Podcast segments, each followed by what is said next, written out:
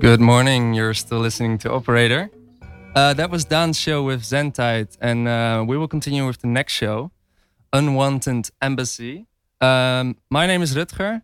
And, and my name is Tatevik. And together we're some uh, passionate music lovers, and we'd like to sort of talk about music. And in this show, we sort of we want to highlight music from countries with a colonial past and talk about songs and how these sort of musical encounters are to be heard in these songs. Um, you just heard a song of uh, Young Marco's new album, Mahasa, and it's based on field recordings he did in Bali. And there he recorded uh, the gamelan, which is a traditional instrument, also a traditional uh, Indonesian instrument. And it's like mainly made up of percussive instruments. Uh, these are metallophones, sort of metal, tuned metal bars that are played by little mallets. Um, hand-played drums, and on the album he mixes it with more modern electronic sounds. So he makes up for this really sort of new, interesting combination, which sort of together creates this sort of new thing. Um, but about one hundred years ago, when um, the Dutch colonialized uh, Indonesia as the Dutch East Indies, uh, there were very little, um, you know, interests regarding to music, very little trade in that respect. You know, it, very much in contrast to the trade with the sort of Uh, natural resources there and um, and whatnot. Um, about one hundred years ago, it started that this, the early uh, music entertainment industry went there to record uh, um, local performers. But it really began when uh, Jaap Kunst, uh, he was a Dutchman. He went to Indonesia. He was appointed government musicologist. Uh, he arrived in the Indi- Indies and developed an interest in the music of the gamelan. He strove to uh, analyze the keys of it and sort of put it to Western notation and uh, try to sort of measure the exact pitch as sort of part of research. Um, but he never really managed to capture the soul of this Indonesian music. And um, when he wanted to do, uh, when he wanted to go there for his field recordings, like Young Marco did, uh, World War Two broke out, and he was never really to, uh, able to go there. Um, Like twenty years later, with the introduction of radio and uh, new technology, um, the two cultures uh, also didn't seem to meet, because what the Indies government did is was they made two radio stations, one playing the European songs and one playing Indonesian songs. Also, yeah, making sure that sort of they would not meet. Uh, but then later, with uh, when the sort of new ethical policy uh, policy started to sort of develop.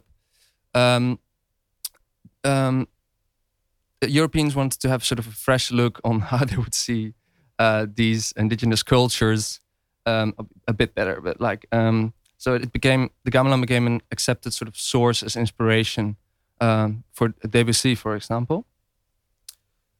After uh, Indonesia got independent, a lot of uh, Moluccans immigrated from Indonesia to the Netherlands, and um, their contribution to Dutch music has been actually really significant. Um, this sort of whole genre has been dubbed Indo-rock, which was very complex uh, in its sort of musical elements, because it actually was a combination of musical elements from three continents, because they brought Indonesian music, but they also brought American-inspired music because of the American soldiers in Indonesia. Um, so this was like sort of a rock and roll style uh, kind of music with sort of Uh, new guitar effects, um, and to me it sounds a bit like uh, like Elvis. Um, if you do not know too much about it, like me, then it would sort of sound like that. But so this is very already very sort of complex music because of the sort of history just for the Dutch and the U S military in combat there. Um, so yeah, the Tielman. Uh, one song I want to play now is by the Tielman Brothers. They were celebrities already in Indonesia, and then uh, they they moved here with uh, the War of the Independence after that. Um, yeah, being celebrities there, they also um, went to being celebrities here, producing one of the f- very first rock songs in Holland way before uh, Kom van het Dak af or, uh, or the Beatles. Actually, they, they, they later moved to Germany where they met the, the early Beatles, which is very interesting. Um, yeah, but let, let's listen to uh, one of their songs. So this is the Tielman Brothers with Rolling Rock.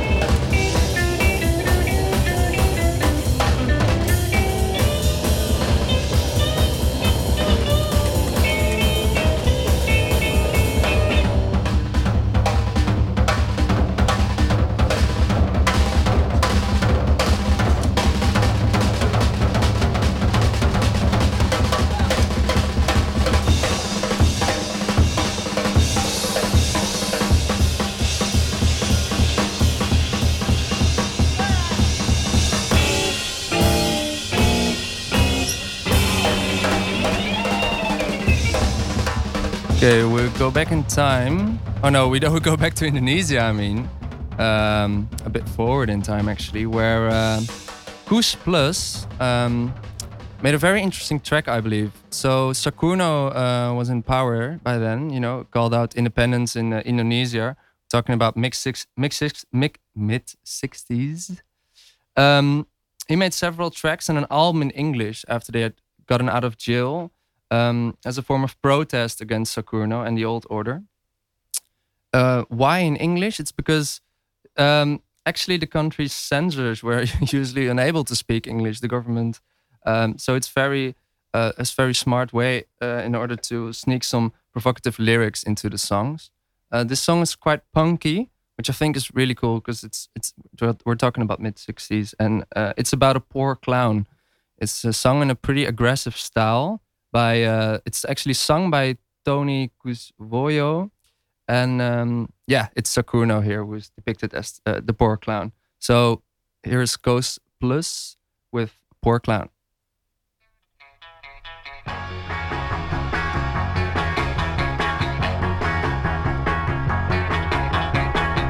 Oh my poor clown.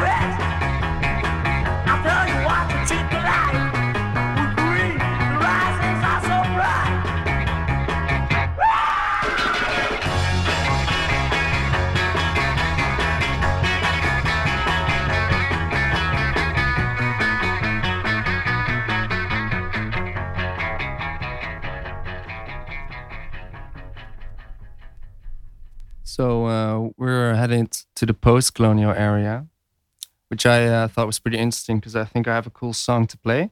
Um, yeah, because later on with modern technology, the differences between Indonesian music produced there and, and sort of more Western music also sort of faded. The um, think about sort of synthesizers and keyboards that are quite cheap to buy and that have a sort of um, yeah that have this. They're also sort of used in Western pop music, but also used by the musicians there. And sort of Western notation. So uh, this sort of fades away the differences. But also uh, download and digitizations and the internet uh, has made for sort of more complex uh, musical encounters. Um, and uh, it can better be described maybe as sort of an uh, sort of a bit of sort of globalism being pushed sort of more to a sort of general global sound. Um, but also, um, yeah, to sort of being attached to your own cultural uh, place. Uh, I wrote down residual particularism, which is a bit, uh, yeah. Um, I found a cool song from Midnight Runners. Uh, it's an Indonesian music duo that make uh, boogie songs, but also, yeah, like original compositions. But they also do uh, disco edits of uh, some older Indonesian songs. And their sound is quite distinct. They use like old cassette tape records um, for their sort of pretty warm sound, which also imbue a, a different feel. Um, I think uh, it's a good example of how sort of different styles seem to mingle. And this song is from uh, two thousand nineteen, I believe. So we're talking, uh, yeah, about sort of really modern Indonesian uh, disco. Enjoy.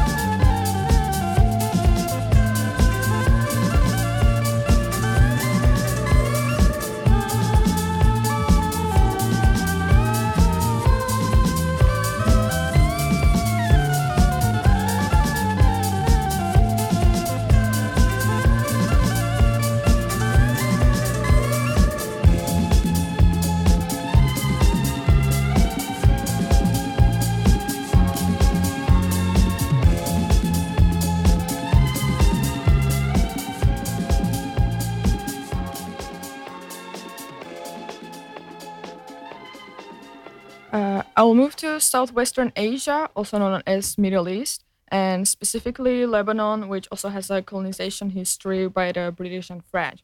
And especially from sixties to eighties, there's a lot of interesting music com- coming from there that is authentic since it's coming from its people, but also with influences from the West, as disco and rock music were growing there.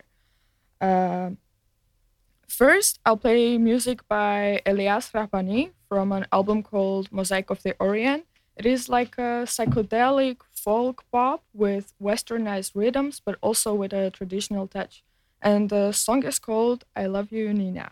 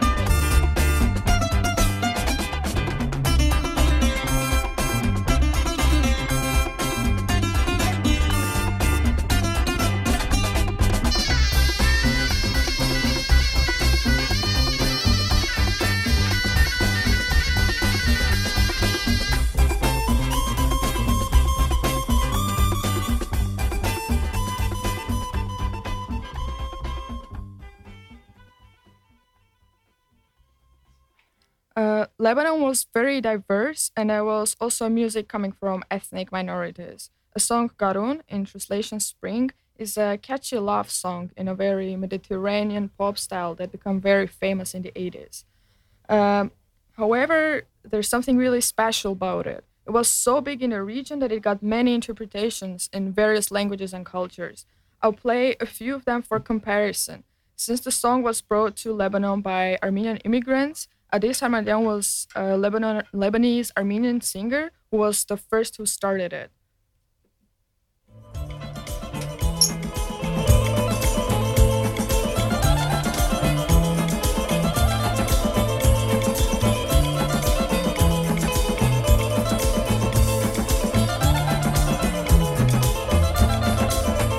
garun, garun, sirun, sirun, sirun.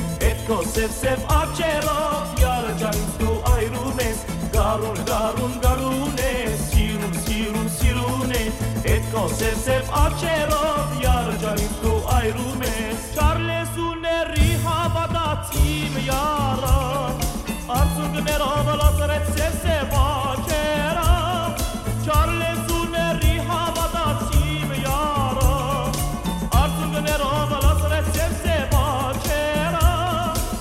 Saçlar çakmış bana her ana Uzun meyi her ana lumorana E saçlar çakmış bana her ana Uzun meyi her ana lumorana Garun garun garune Sirun sirun sirune Etlo sev sev açeran Yar canım tu ayrılmez Garun garun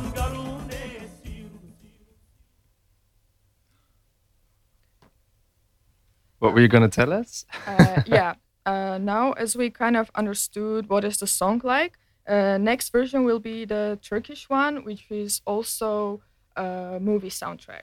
Okay, cool.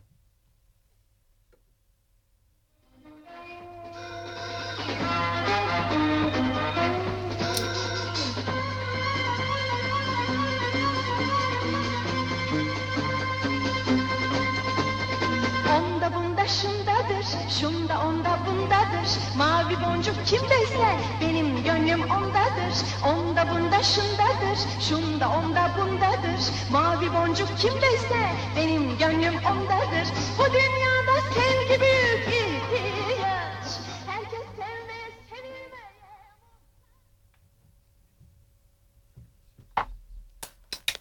Yeah, and the next version will be the Greek version, which is uh, like the same theme. It's a love song, but a bit of uh, in a lighter mood. Do you actually know how all these songs got?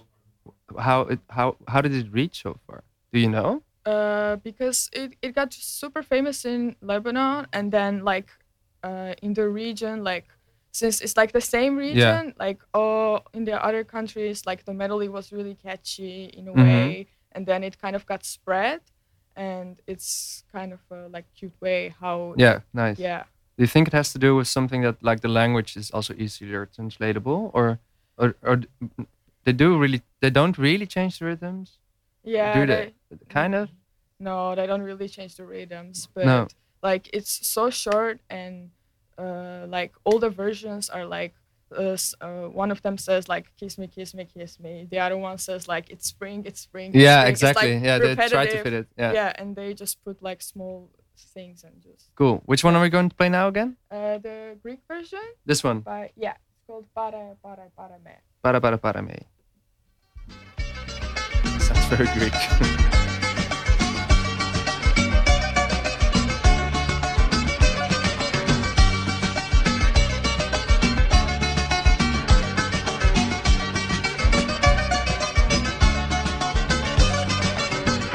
Πάρε, πάρε με, φίλα, φίλα, φίλα με. Σ' αγαπώ και μ' αγαπάς, να ήταν κι άλλοι σαν και μας. Πάρε, πάρε, πάρε με, φίλα, φίλα, φίλα με. Σ' αγαπώ και μ' αγαπάς, να ήταν κι άλλοι σαν και μας. Κι ας τον κόσμο που δεν ξέρει να αγαπάει, σκάει από ζήλια που σε θέλω, σκάει. Coming back to our days, the complexity of musical influences is growing even more.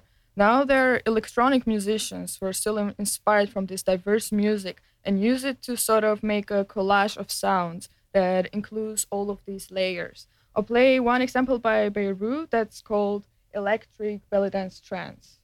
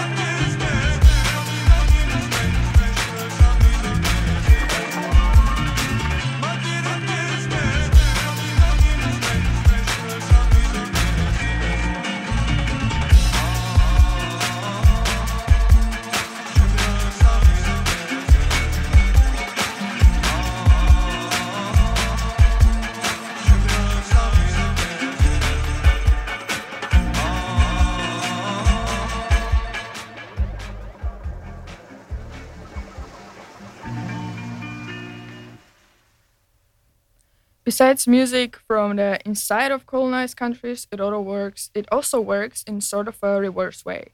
People leave their hometown and integrate to new society. And making music, they tend to keep their roots, meanwhile mixing it with what's brought to them.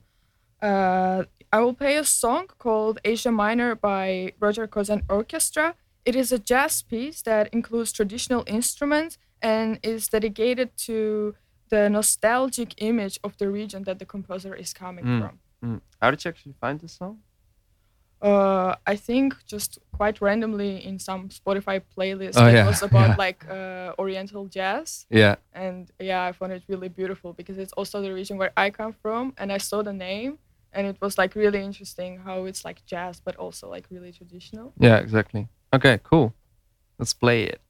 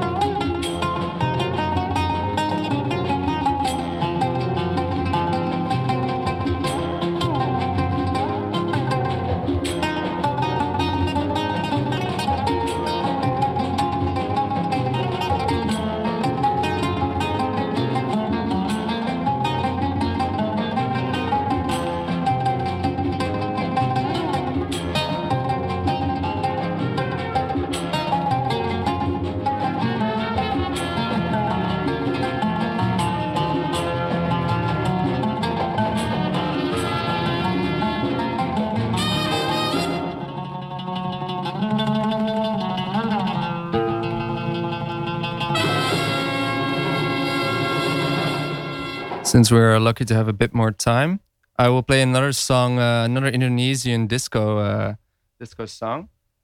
I think I uh, maybe have heard it uh, Antal play it or something, that, like in a club or something, because it's really uh, it's really danceable. Um, so yeah, enjoy uh, Musikami by uh, Midnight Runners.